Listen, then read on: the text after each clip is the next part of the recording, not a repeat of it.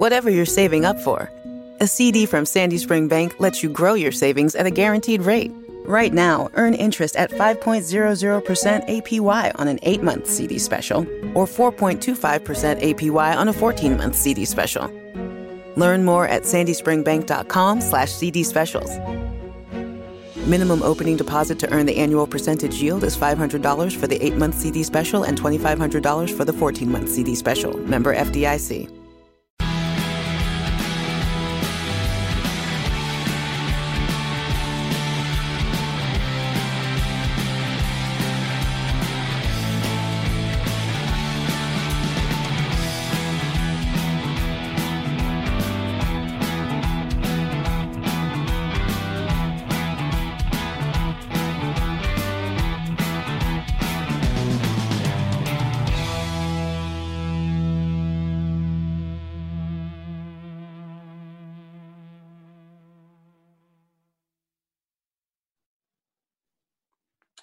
Hello, and welcome to another episode of Stories from the Pack. Uh, Ryan Hooper here. Thank you all to everybody who continues to support the podcast. Uh, we're on to the second series of Stories from the Pack now. And if you haven't listened to us already, really a brief overview as what will become apparent when we do um, the episode today is we like to get a guest on to share their own stories, um, their own stories from the pack and, and what it means to them. And um, I'm delighted for this episode to be joined by someone uh, who will be a very familiar voice to Wolves fans, very familiar voice to fans across the Midlands, uh, because it's BBC WM's Daz Hale. Daz, how you doing? How you doing? Well, first of all, great. Yeah, thanks ever so much for inviting me along. It's a real privilege to uh, to be here this evening as well. So it means a lot. So thank you. And we were saying before we came on air that we actually look like twins. There's definitely a resemblance. yeah. So when this when it goes out on video format, potentially, yeah, it might kind of throw you. But I don't know about you, Daz, but I think if you have a certain look that we have, you get compared to a lot of people. I think if you're bald and you've got glasses, you've got a list of people that Harry Hill, yeah. Heston, you know, it. Yeah. Some better than others, but Walter I've not had Hale as yet. Walter Zenga is a Wolves theme, yeah. We'll have the last laugh when me and you form a Right Said Fred tribute band. Never mind that the Wolfpack Howlers. We, will go around. We'll clean up. yeah. we and and yeah, we had Solbakken, but we I don't think we could get away with Solbakken. But he had a similar sort of cloth that, that than we have. But no, thank you. I think for a lot of people, um, you know, as, as, as we'll come to really for yourself and your WM connection as well. Um, you know you're someone who's is well respected and it's great to get your your story today. So um we'll what we'll do is we'll have a look at sort of not have a look we'll refer to the current if we can and then we'll sort of skip back. So currently a little bit about bbc wms at the moment monday to thursdays you're on the breakfast show is that right? How's all that going at the moment? Well that's right. Yeah i mean it's been really strange because um I took over the breakfast show nearly two years ago with it was uh, with Samantha Mear, who it had gone a full circle because when I was in my band about 300 years ago, the first national radio we ever did was she had a program on Radio 5 Live. Mm-hmm. Uh, and then she asked me to fill it. I was asked to fill in for her when she went on it. She actually got married, and I think it was her way of not inviting me to the wedding by getting me to uh, present. So it went full circle. But um, since lockdown, six months ago now, uh, BBC Local Radio has changed its um, schedule. It's like an emergency um, uh, schedule at the moment. So you've still got lots of people, like everywhere else, who aren't actually uh, coming into work. They're working like uh, like at home and mm-hmm. online and stuff. So yeah, so instead of doing th- uh, Monday to Friday six till nine together, we now I do Monday to Thursday six till ten, and she does Friday, Saturday, and Sunday six till ten. So we can't work together. But it's the weirdest thing ever, actually, because obviously over the years doing the job, you report on what's going on and you tell a story. But the weirdest thing now is that every single one of us are part of this story because mm-hmm. this the whole weird thing that's happened this year is impacting on every single one of us. So you actually from the epicenter of it, and um, it's a bit bizarre at times. You know, and I, I, think everybody at times just stops and thinks and for a second and see like everybody walking around in face coverings. It's like something from a science fiction movie, isn't it? But then you get on with it. but um, we've certainly had. I think we've played it. In, we're there obviously to inform people, but I think also it, has been it's been important as well to try and entertain them a little bit as well, because mm. otherwise you'd go absolutely bonkers, wouldn't you?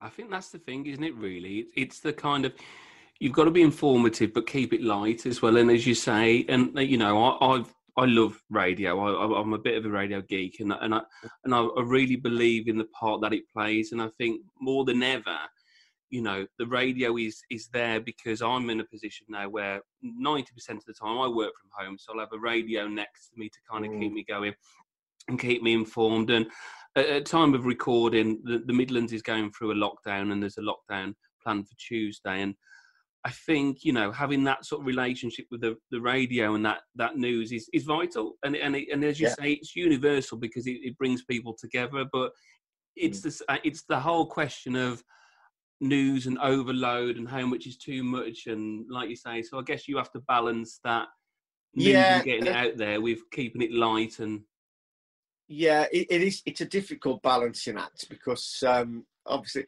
and I think a lot of people these days, the way people listen to radio has changed as well. I think the days of like, you know, somebody like turning the, every the whole family crowding around the radio and listening to a whole show, it ain't like that anymore. So, yeah. On average, most people, especially in the breakfast time, will probably listen for 20, 25 minutes. So it almost becomes like a rolling things like you know when you watch hmm. BBC Breakfast or This Morning Britain or whatever it's called, and the, you have to keep repeating information. They must get on people's wick if they're listening all morning. we said that half an hour ago, but people are turning on all the time, and it's about hearing people's stories, and that's that's the one thing that local radio can do. And I think it's really come into his own over the last six months or so again. Usually when it, the, the, snow's really bad or when something bad happens and then you yeah, turn to your local.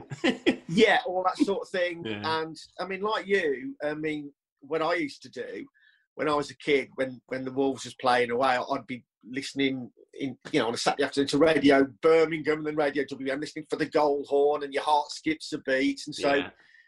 Uh, I'm from round here, and that's this is the only station I've ever really. I've done bits and bobs for others, and I've had like a few little whispers along the way about, but this is where I want to do it because this is where mm. this is mm. where we talk from around here. This is where I'm from, mm. and so this is where I'm really feel most comfortable. And so they'll have to, you know, I'll, I'll probably get sacked eventually, but in the meantime, it's, it's a privilege to be on air and to, and to be doing it. Brilliant. And, and I think you just touched on that there in terms of the sport. And me and Daz were having a, a brief chat sort of before record. And I think this will resonate with a lot of people. But you mentioned the goal horn and stuff. And I, and I, on, on, the first series of stories from the pack, I was chatting to, to Lindsay Hooper, who's a broadcaster, and she was talking about her introduction to football, that it was around the radio. And I think that's for a lot of people now. And I know social media has, has, changed things, and we can do a deep dive on this, and we probably haven't got the time. But to, to kind of, in a roundabout way, I think with BBC WM, that goal horn, that anticipation, being in that front room with my dad, and we're going to cut to, and that moment, as you say, where you're catching your breath, and you're like, oh, I don't want to know if it's the money I don't. You know, it's yeah. it's iconic, and you know the phoning and and you know I, I think Radio WM is, is a great sort of subculture where it's it's you know it's relevant as it's always been, and it's it's something which for me and for many football and Wolves fans is part of our football foundations. Well, likewise, and um, the question I used to get, I still get who does Francie support? Yes, yeah. you, you, can make you, and we get accused by everybody of being biased as well and having an agenda. Yeah. No, we're not. And with the phone in, you phone in, we, we, how do we know what people are going to say? Even if you phoned in and said, my name's Fred Bloggs, and I'm going to say, I want to talk about Villa, and then, then you could come on and say anything. So there's never any agenda. It's just whoever call, whoever calls in, and, and like you with the goal horn, is if you're winning, you don't want the goal horn to go. and if you lose it, you're urging it to go on. Yeah, and when obviously I'm over the last, I've been really, really privileged to do like a lot of get so many games over the years. And um, when we first started doing the games, you, you'd be at a match and the goal horn would go. And during the goal horn, you'd get the producer in your ear telling you which way it had gone. You'd say mm. Wolves have scored or Villa have scored. And I said, I don't want to know. Don't it's ruining it for me. So sometimes otherwise you could sometimes tell in the reporter's voice. It used to kill it if it's at the goal horn and go and they say, there's a goal at St Andrews, but it's bad news for Blues, isn't it? And it's killed it, and it. So I said, don't tell me, just say there's a goal, goal at Wolves, goal at Walsall, goal at wherever, and let yeah. me just you know experience it the same as the listener, really. Brilliant. So Brilliant. yeah, and so and they didn't take any notice of me, but now they did. So, so that's what that's what I wanted to do as well. No, fantastic. And as, as I say, I think you know we, we talk about ways into the game and you know, and, and even more so now at time recording when we can't go to the games, it takes on a, a different level as well. But for, yourself, as if we sort of start at the beginning for, for Wolves and your relationship with Wolves, when did that start in terms of when did you become yeah. a, a, fan and when did you get involved? And mm. you talk us a little bit about you know, your we, first memories. Yeah, well, I've got a brother who's 18 months older than me, and my dad used to take us both down to begin with. And I'd have been about six or seven, and I it'd be easy for me now to come on here and say I could have gone and googled a matching on that was the first one. I, yeah, I've asked he doesn't remember what it was, but the one I, the one I really remember first. I think it was in 75, 76. So I'd been, I was born in 68 and they beat Newcastle 5 0 at, mm-hmm. at Molineux. And I think, um, I think Kenny Hibbitt scored three or four, and his brother was playing for Newcastle. And that's the one I really remember. But so my dad, my dad he's, he's still with us now. He, he watches Hednesford more often than not now because mm-hmm. it's, it's 82 and whatever. But um, yeah, so we used to go and we used to go in the North Bank. And right on the far left hand side of the North Bank, where the old Molineux Street stand was, and obviously the John Ireland stand miles away, there was something actually called like a children's pen. Mm-hmm. And so we'd stand in there and you would get people with crates, standing on crates and stuff. and that's where where we always used to go. And my best friend Staggy used to come with us, and we've still got season tickets next to each other now. Because when I'm not, Brilliant. I have got a season ticket, and then don't tell anyone at the club because I'll probably get. But I'll give it away to one of my mates if I'm working. But then I've yeah. still got it up the South Bank now, uh, and I always remember we used to park by um, by the Elephant and Castle down by Smesto and and we'd get to the top of the hill and you could see the TV gantry, and that's when you knew then if it was going to be on Match of the Day or Star Soccer by how many. And if you knew it was the BBC, if there was loads of cameras, because obviously very few games were televised then. Mm-hmm. And if there's two or three cameras, oh, we're going to be on Star Soccer today. And I can honestly say that genuinely, I, I call it the dingle tingle now. But even now, that even then, even all through the, the, the terrible days when the ground was falling apart, match days, the butterflies, and then mm. when you walk down, the anticipation and that even if it was whoever on a Tuesday night in the rain or whatever, I still feel it every time. And I still, I'm still buzzing when we've won, and I have to be up at two forty-five in the morning. So after a night match, if we've won, can't, can't switch off. Checking Twitter and doing this, um, and I'm still got a real like cloud. Where even after last night, you know, cause after the loss to Stoke in the in the League Cup, yeah. I'm still, and I really never want that to change because I think the point where you're just like on an even kill, what what is the point then? So the massive highs of the win and the massive lows of the defeat, and I've never ever got used to that ever. It's it's mad, isn't it? And and you're right. I mean, we've we've first game. I've had people on and they said, "Look, I haven't got a clue." I don't know what, when my first game was, but I know my first experiences. And, yeah, and, I, yeah. and I think that's the key. And it's I know we romanticize, but people listening to this will be doing the same as well. So we're all good. We're in good company. But it is the walk to the ground. It is the idea. I mean, for me, one of my first memories was my dad was taking me to a pub for the first time, and he was saying things which I'd, I hadn't heard him say at home to his mates, and and it was that whole like I want part of this now, and and that to me was as exciting as in, as enthralling as what was going on the pitch because I think in your sort of your formative years you're aware of it, but you're more taken aback, aren't you, by the experience of it, um, as opposed the smell to, of the, the yeah. smell of the tobacco and yeah. um, you know, and, and, I know that there's a lot. There's, I think cliches are cliches, by the way, because they're true most of the time. Yeah. My football club didn't. I didn't choose a football club. It chose me because it was through the family. But mm-hmm. if other people have chosen it a different way, that's fine. You know, I'm not one of these people. I'm a better fan than you. Or you're a better fan than me people do it, and, and the times have changed. And like, I think it's getting to the point now where um, because I've got a, a good fr- actually friend of mine who's in a um, actually quite a well known band. I won't name drop, but he's, he's a Chelsea fan, and it gets mm-hmm. to the mm-hmm. point now where a few years ago when he told him he was a Chelsea fan. He had to start then saying, "Yeah, but I've been watching them since," just so they don't think you're a glory hunter. And I think there's a little bit of that going on now, where you have to, "Yeah, but I have been." What was it? I went to Chorley. Well, actually, it was three games against Chorley, and I, I did all three. The Cannock Wolves, but if you weren't, there, who cares? You know, my dad was yeah. there in the fifties. I wish I'd been alive then when they were actually when they we did have a decent team. You know, so it's not about proving that you're better than this. I'm about ultimately. If you support the team, you support the team, and not everyone can even go, can they? Mm. You know, because of either the money or work or all sorts of reasons. But that doesn't stop. If I'm not at a game, I'm still living every single moment of it. So I think we should just get over ourselves a little bit and just embrace the fact that, okay, we have got more fans now. But if the club's going to progress, then that's going to be the case. It's got to be the case. Otherwise, the club can't progress, can it?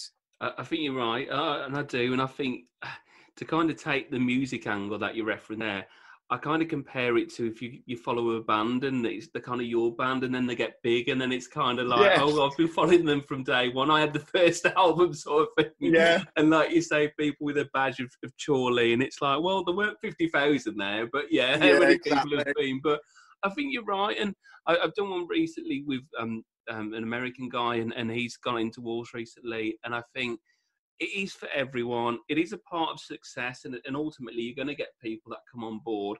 But to, mostly, they, they respect the fact that they probably had a different route, but they embrace you know, the unless you, unless you go on Twitter. But that, yeah. but social media is nasty, whatever it is, isn't it?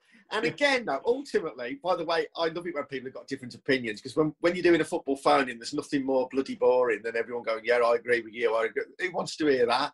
And yeah. it's like with Twitter. But again, everybody is entitled to an opinion. Now, they might be, you might think it's ridiculous. A lot of the time, I do, but they probably think, "Well, I think it's ridiculous." But that the worst thing to do would be to support a team, and the, we know what the types of teams are where there ain't that sort of passion where mm. it's just like you know I was saying before, where you just I'd never want to get to that point where you, you're just on this even keel all the while. Who'd want to be involved with a club like that? And some people are. Yeah. So at least with this extreme highs and extreme lows, agony, ecstasy, sometimes within a day, you know, yeah. how dare you lose a football match, especially one in the Premier League? Everyone needs to be sacked, and but that's the world we're in now, and probably would few people before would have just done that in the pub, uh, you know, over a yeah. pint at, at, straight after the match, or written, written to a load of bull about it. Whereas now it's a lot more instant. But everyone's entitled to it, and we all read it, don't we? So uh, it's you know, it's, it's, right. It's that it's that instant sort of. Uh, I think you know earlier on in, in, in the season or sort of between season there was a frustration. Oh, we haven't signed players, and it would probably been only a week, but it felt months because it's that whole refreshing social media for every minute and for every hour and and going off well, sound bites and. But it's a lot cheaper than bloody club call. Oh, and the club call, yeah. like be flashing on the Ceefax. Wolves to sign two million pound striker. And there'd always be a really tiny question mark, which you didn't really look at at the time. She'd be phoning up and it'd be like, yeah. Jeff Owen, who I know Jeff, and he'd keep crapping on for about three minutes about nothing. It, was, cost me about 10 quid to find out there were being rumours that there might be interest. So at least it's a bit easier than that now, isn't it? You know. I, I, think, yeah. I mean, what, what to, to to perhaps people of a different era, Club Call that was basically I don't know if it was a premium number or it, was, it wasn't cheap. It was. it was it was literally you call the the number and you would get the, the, the news. It's it's it seems such an alien thing now, but yeah. Um, and then you've just reminded me of sort of Ceefax, and, and I, I can even remember Walls Midlands was free three ninety. Yeah, yeah, yeah. Waiting for that page to turn. That's it, and you got and now I've got repetitive strain on my thumb through Twitter, but before it was through Ceefax, and like when it when it was a midweek, if, if you you wait trying to find everybody else's scores, it'd go through page at a time. It'd be page you'd page nine. you it. You have to keep going, through. and of course, then as well, um, after the match, the pink, the Sports Argus, the yeah. Sporting Star. You'd oh. get that oh. from an away game, and yeah. you'd have to get that just to find out how, how everybody had gone on, because probably Radio Five Live would if you'd missed the result at five o'clock because you were still getting into on your coach or in the car, Yeah. they'd then just be crapping on as they still do, you know, well, yeah, Liverpool and Man U. And you wouldn't know how Walsall had got on, or Shrewsbury, or to see the league table. So it's all far more instant now. We are sounding old, aren't we? Sorry. No, but it's nostalgic, and I think people listening will be like, "Oh yeah," and I think that's the thing. I mean, the pink. I just, I, I've got. It's like, yeah. I remember sort of my dad queuing up outside the newsagents after the game, and if I read it first, I was in trouble. Yeah. He needed to see that league table on the back page of or wherever it was. Again, you know, you'd buy again. You'd buy if we we buy. I know the sales used to be much higher if like Wolves had won, for instance, Mm. or Villa had won with the Argus, and you'd want to read it, and then I'd love to get the. We used to have scrapbooks and cut out all the stuff out the Express and Star and the pictures and things like that. And I mean, again, what about instant stuff now? Um, I remember when um, Wolves were like minutes from going through out of existence, and I remember again with when was Steve Bull going to go to Coventry Mm, the only way you could find out, we actually had to wait for an announcement on the radio. And it was mm. like, whereas now, again, you'd be, there'd be so many different sources. And so I was like a nervous wreck, I think, all, all day on boat. I remember putting a flag out my bedroom window when Derek Dougan, and, and as it turned out, the Bhattis saved Wolves. Um, I, don't, I don't think the neighbours were very impressed, but Sodom. Brilliant. And you mentioned there, and, and there'll be many of them. You mentioned sort of highs and lows, and, and that Wolves are are a unique club in terms of you know the back-to-back relegations and being the first team to win all four divisions and so forth. So there's lots of highs and lows, but um, we'll, we'll kind of end the, this, this section on the positive. So by doing that, we'll start with a negative. So what's the lowest point following the Wolves? Would you say, or is there a moment where you thought, Yeah. not maybe not why am I doing this, but God, it's it's not going to get any better than this, or Um, well, you see, because when we talk about them going all the way through all the leagues, I that was when I started going away, going away Mm. from home, like properly. I mean, I've done like you did the other way, local game and whatever, but I was 15, 16, and so we used to go on the Cannock Wolves. And we went down, obviously, from the first division to the second division to the third division to the fourth division, and obviously Chorley and all that. And people see that as a bleak time. It was a bleak. I I must have done 80 grounds, and it was like it, it was an adventure. You're 16, 17, 18. You're going out with your, with your mate. We knew we were crap. I remember one game at Notts County. We hadn't scored a goal for about 10 matches, and the ball went in off Big Ray Hankin's arse, and we were 3 0 down, and the Wolves fans were still celebrating when Notts County made it 4 1 just because we'd scored a goal. You know, it was, it was that, genuinely that bad. So, although um, in the club's history that was a bleak time, for me, it was horrible, but it was still a great time. So I was going away from home and going to all these grounds, and it was a real part of me, me, me growing up. Um, I think for me, the most, the worst time was going down under Saunders because the last Mm. time when it had happened, we had no money and we were crap, and we, it was honest crap because you had a lot of teenagers playing and people who'd come from non-league and they were giving their best, but they just weren't good enough. But when you look at that squad, and we all know what happened that season, and those that team should have been. And I think and we were actually in the top six, weren't we, or seven early on under Mm. under um, it was Solbakken, wasn't it? And, yeah, and um, I think it was absolutely criminal what happened. And those players, and we all know we're J- Jamie O'Hara now. If anyone was at Brighton, I was actually working that day, and I Mm. was fuming. And I, I think I said a lot of things on air that I probably could get sued for now. But I was absolutely fuming. And that was the, the low point because it was totally avoidable. Yeah. And you see, I'm not blaming one person. It was a whole catalogue of um, bad decisions. Going actually going back from the year before when Mick McCarthy gave Roger Johnson the captaincy, which absolutely Mm. destroyed and split the dressing room, and we never recovered from that. Uh, but of course, then that happens. But then obviously everything follows on. Then bringing in Jackett and the leper colony and, and the start. Then I, I don't think we should forget what a big part Kenny Jackett played actually. And again, it had, it had we'd reached the glass ceiling. He'd done what he'd got to do. He weren't going to get any better, but it was vital what he did. If you go and look at what how long like Sunderland have been in that league now, Mm, which you, you've got a big history and a big ground and a big fan base, don't mean you're going to roll, do that. So, but the low point for me really was going down again, and that I thought was humiliating. And I haven't forgotten a lot of the stick out from a lot of people either. So don't begrudge us. No, a lot better. Oh, I know, and and I think to that point, I think you make a really good point whereby you've seen them um, a lower level, but you knew that was within their limitations. You know, you knew Yes. what those players were capable of.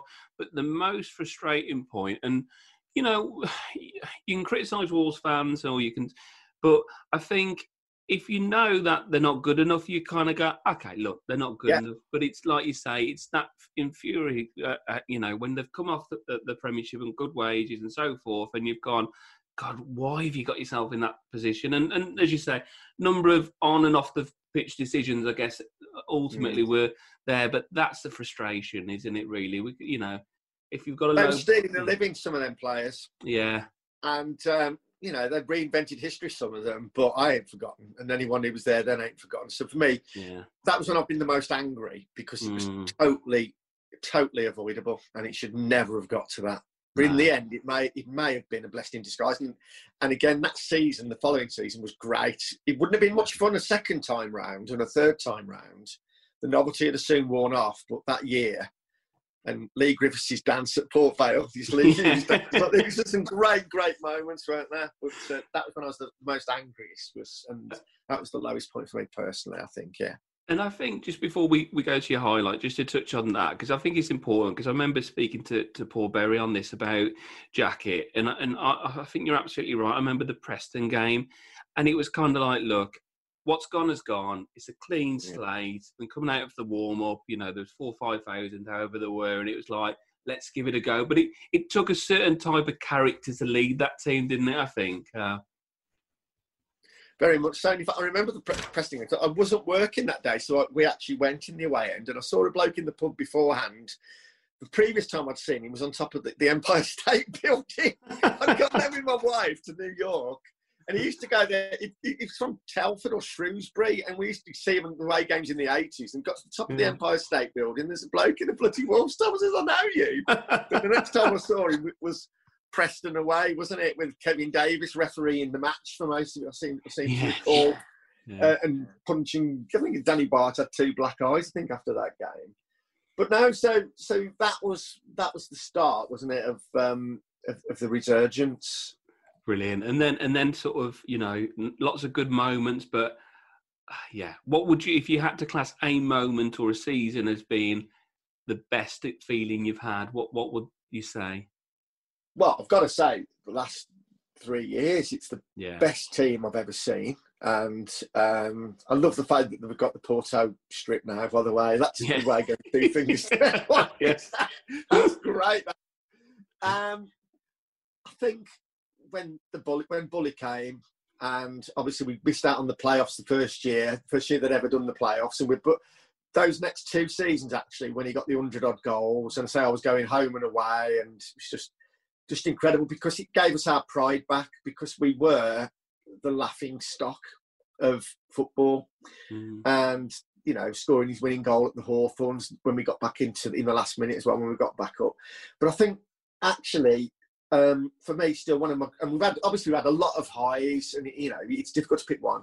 I am going to go for the Millennium Stadium that Mhm. day after so many heartbreaks and so much frustration and to be there that day around people uh, I got I, again. I'd done some work before the game and after, after the game, but I, I was actually there. I got in, in the away end with, with me, all my friends, and it was afterwards. Um, obviously, the Sir Jack moment when he put his thumbs up, Yeah.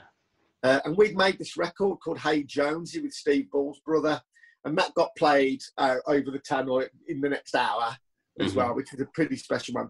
But then it was just going out afterwards, coming outside, seeing all the fans, and then seeing people who you had seen at bloody Aldershot on a Tuesday Mm. night in the rain in front of you know, and to see those people, and it it was just a special moment. And again, the massive frustration there was for whatever reason when Sir Jack pulled the plug, didn't he? You know, financially, when I'll never understand why that happened.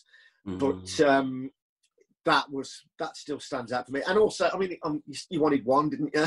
no, carry on, the carry on. van as well. I mean, we went to Wembley twice that year, and one was the Mercantile Centenary credit, which we went down to. But to be there again when not that long ago, a blink of an eye, Wolves were like on you know on their arses, and there they were at Wembley. They'd already won the fourth division. There was eighty thousand at Wembley.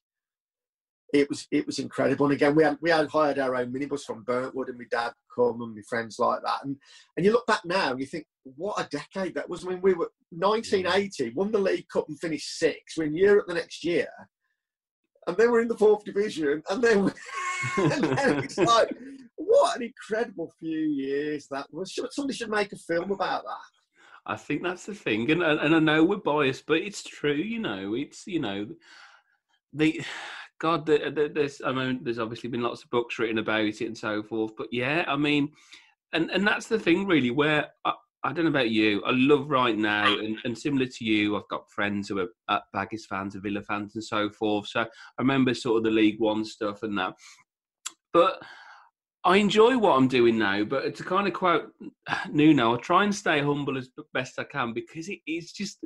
I don't know if I just feel like it's going to wake up and it's and things are going to go wrong again. Yeah, which is terrible. but you know. Oh, I've got my. We can't see this if we're not showing the video, but I've also got my T-shirt from when we flew to Newcastle and Bully got the fourth. So I don't know if you can see that from oh. there now. Yeah, so yeah. I was bloody on game that day. it was New Year's Day. You can't see it, can you? Very well, but yeah, no, so I've got no. there as well. We can get so. Uh, well, that's worth a mention, Daz. Then, because as I say, for, for people not lis- listening, I, um, to, and you'll put them in the, the picture as well. But as I understand it, uh, there was a Monarch sort of charter flight to Newcastle. Right, yeah. And yeah. Uh, yeah, talk me through that experience then. It was right, yeah. So because it was New Year's Day, and it was like, oh, yeah. I mean, we'd have gone on the coaches anyhow, but they had this idea, and in the end, I think there was a thousand on these chartered flights. I ended up sitting next to, actually, on the transfer from the plane to the to the ground to the David Instone, who was Right, I've yeah. got to know very well over the years since, uh, and so the idea was then just obviously it was Newcastle away, and we ended up winning 4 1. Um, John Burridge was in goal for Newcastle. Mark McGhee played for Newcastle before he managed, and Steve Bull scored all four goals, all up our end in the second half, and obviously did his aeroplane when he got the third goal as well. And again, that was just another magical, magical moment. Because all those seasons began to blur into one after because it really was Groundhog Day because every season we'd spend a million pound on this player, a million pound on that player, and have all this excitement. This was going to be the year when, but it, it didn't. Obviously, it wasn't for a long, long time, and that was a really frustrating period as well. And you meant you mentioned Bully. Um, you know, iconic. Any any other players over the years that stand out for you? Um, as sort of Oh, favourite well, players.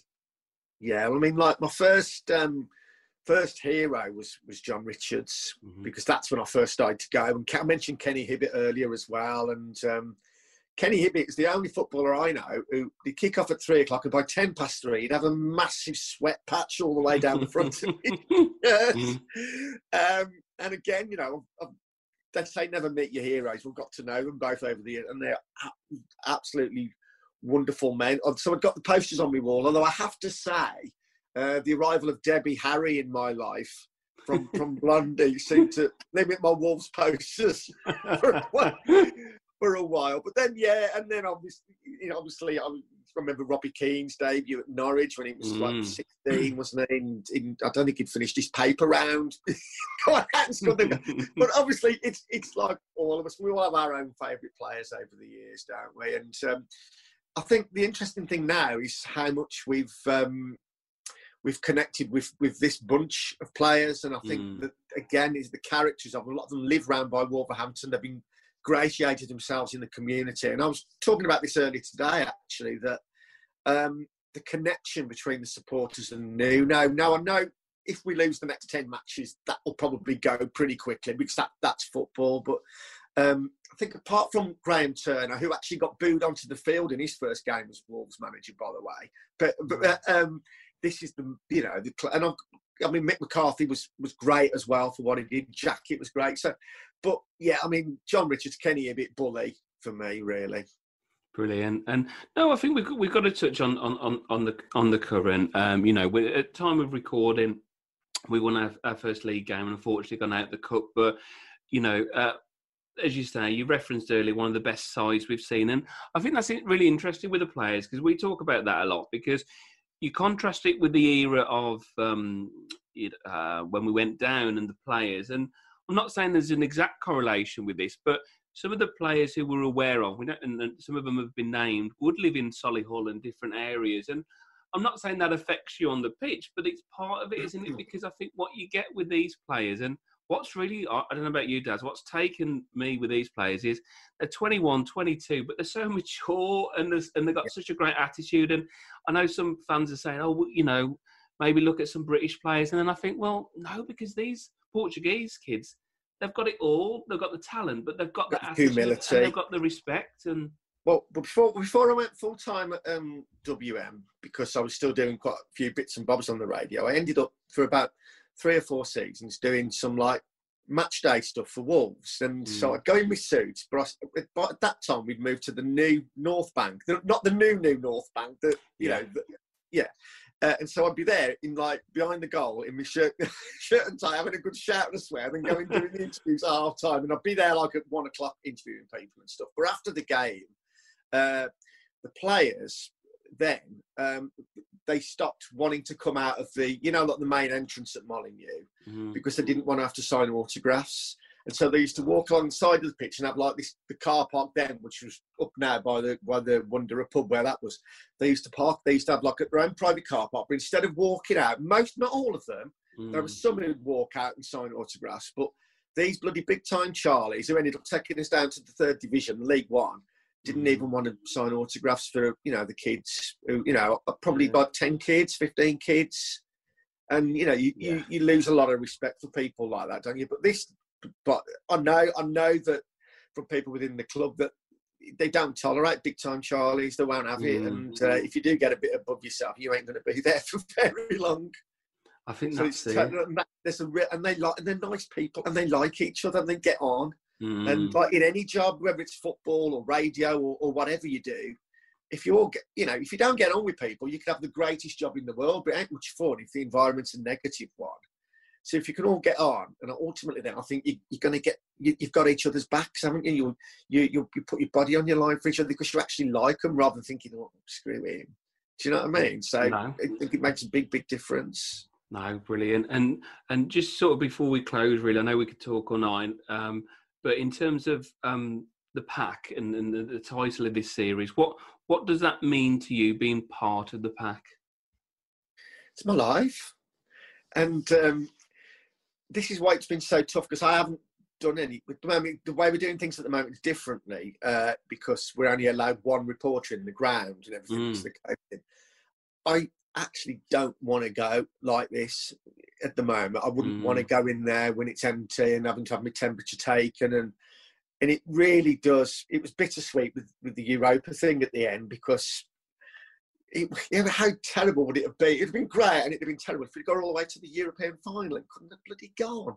Yeah, you yeah. know, and so it's it's it's my life, and it's the one it's the one constant in my life. It's all ever since I can remember stuff it's been there and it's my spirit it's my spiritual home which sounds really really cheesy and really corny but it is and unfortunately um, my wife I mean, her family and my wife are all season ticket holders at the Albion, mm. right? So, so, and she still keeps throwing five one at me every time we, we, we although she's dreading it now this season. But she gets it, and it's the same for her as well. So it's the thing about um, same religion, different denomination, really. And, and that's the one thing I've noticed, you know, covering these games all over the years, you know, for, for WM. And I've never, ever gone to any game if, you know, so you go to walk Bristol Rovers Walsall on a Tuesday night. It's always never felt anything more than an absolute privilege to be able mm. to go and say, I'm, I'm doing football. I'm, I'm talking about football on the radio and any phoning or anything like that.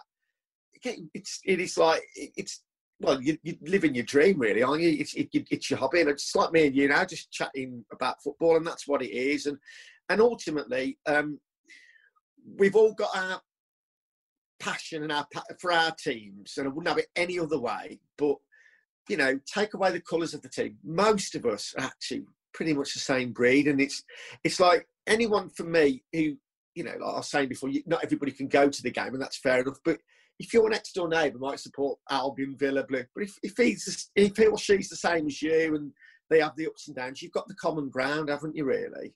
And then you have to be, you have to pretend to be nice to them now when they've lost, and really you have to have a bit of like sympathy from time to time. But... It's it's the ultimate icebreaker, isn't it? You know, you mentioned yeah, sort of the yeah. you know going up in New York and seeing a Wolves fan and so forth, yeah. and you know on your travels if you if you've got your Wolves colours on or just a, a football fan and.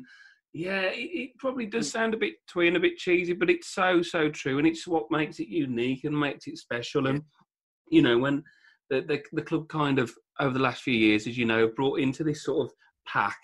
And I just mm. think it's so accurate because they, this pack means you're a collective and you're part of it, and but what background or you know what cultural references that you have and how you've come to being part of the pack. You, you're all one in the same in that regard, as you say. Uh, and and you know what? Because again, it's like it's family. In fact, you can say what you want within a family, and anything goes. But ultimately, at the end of the day, you're all there for each other. But if anybody else says anything about your family, and, that's what, and, that's what, it's like. And, and I have yeah. to say that, um, you know, if you speak to other people and other supporters, because again, we've all been to crap, you know, you're obviously going to get games with this really flat atmosphere. And it depends again on how, but a lot of them all say now, you know, the, atmosphere when it's rocking, there's no better place than it's spine tingling, is it? And again, people who support other teams will say the same, but you know, it, it's from here, isn't it? And like, just, and if you're on holiday, and you see someone in a, in a Wolves top. Oh, look, he's got a wolf's top on as you. So you go and have a go and have a quick chat with them and stuff, and then you have to do the thing about how long you've supported them for, which I was on about before. yes, get get get, get your points in, sort of, yeah, yeah, yeah, yeah. yeah. and then oh, you're in off Radio WM, and then it's back to again. Who does Franksy support? Which has gone full circle from the start of the conversation. Do you, do you get that, Daz, in terms of because obviously you know your your voice is so known over the Midlands. Have you had some any funny encounters where you've been on the phone to someone or you're speaking to someone and you're kind of like, who's going to sort of break cover? Do they know who I am, sort of thing? It does happen. It's happened. In fact, the most bizarre one was actually happened this way when I had my bloody face mask on.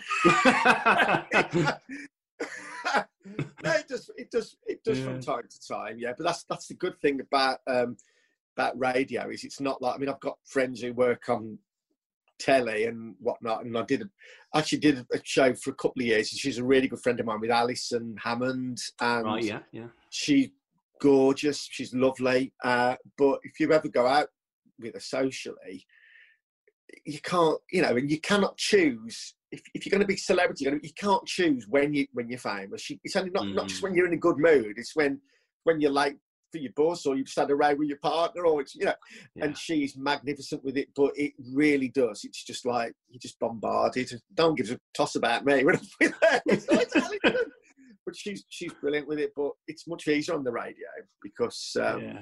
yeah and again as we said before me and you have got such nondescript anyway um, so Brad Pitt I get sometimes obviously. Yeah of course. But yeah, yeah. I mean, I, I, it was quite funny actually. I mean, I, obviously I don't get recognised, but I, I got recognised. It was in in a way, and then then it was kind of a little bit of a cutback. There was a, I was in the I was in the park just going for a walk, and then this lady was was running up to me.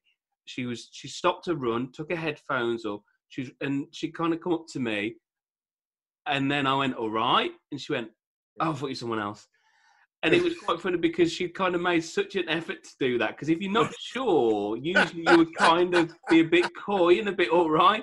But she stopped her running everything, and then I was I then went over to the, the, the park to, to meet my daughter, and there was a guy who looked just like me, and I thought, ah, okay. I wonder if she's found him yet. but anyway, no one's anyway. ever unpleasant to me if you're out and about, and the odd one. Every now and then, the odd person, you know, stop you, but they just yeah.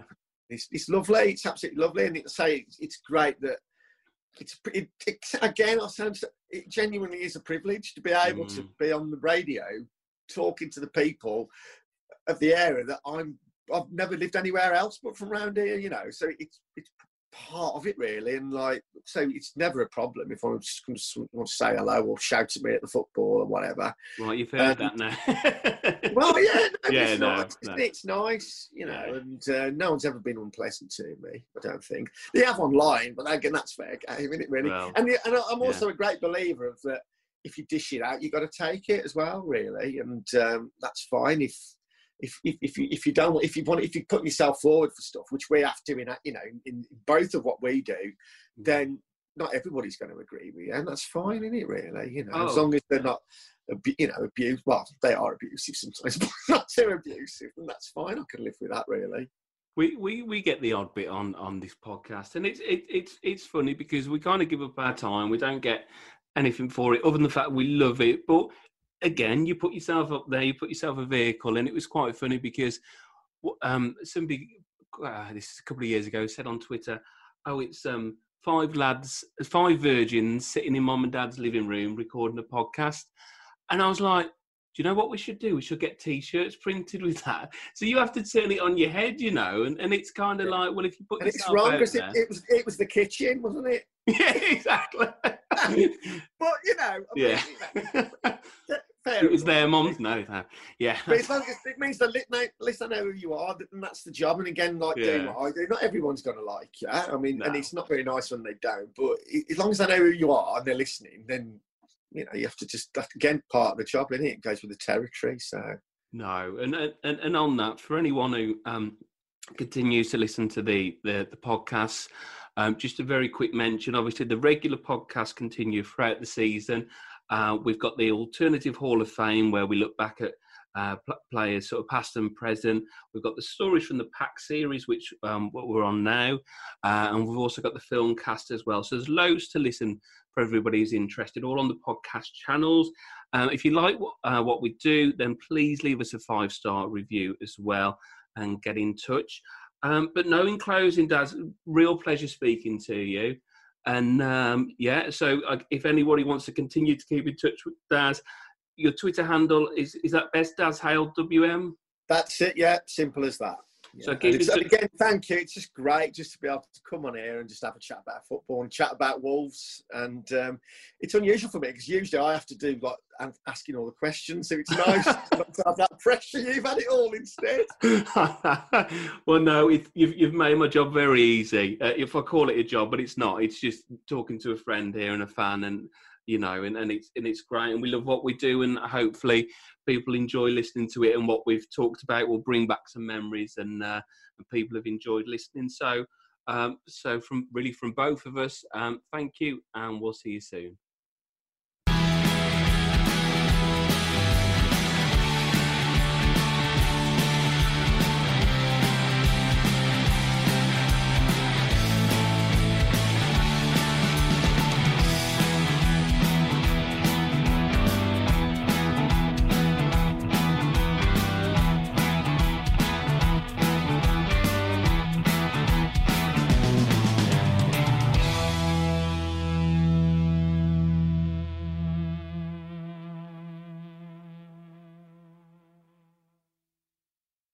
The United States Border Patrol has exciting and rewarding career opportunities with the nation's largest law enforcement organization. Border Patrol agents enjoy great pay, outstanding federal benefits, and up to $20,000 in recruitment incentives for newly appointed agents. If you are looking for a way to serve something greater than yourself, consider the United States Border Patrol. Learn more online at cbp.gov/careers/usbp. That's cbp.gov/careers/usbp.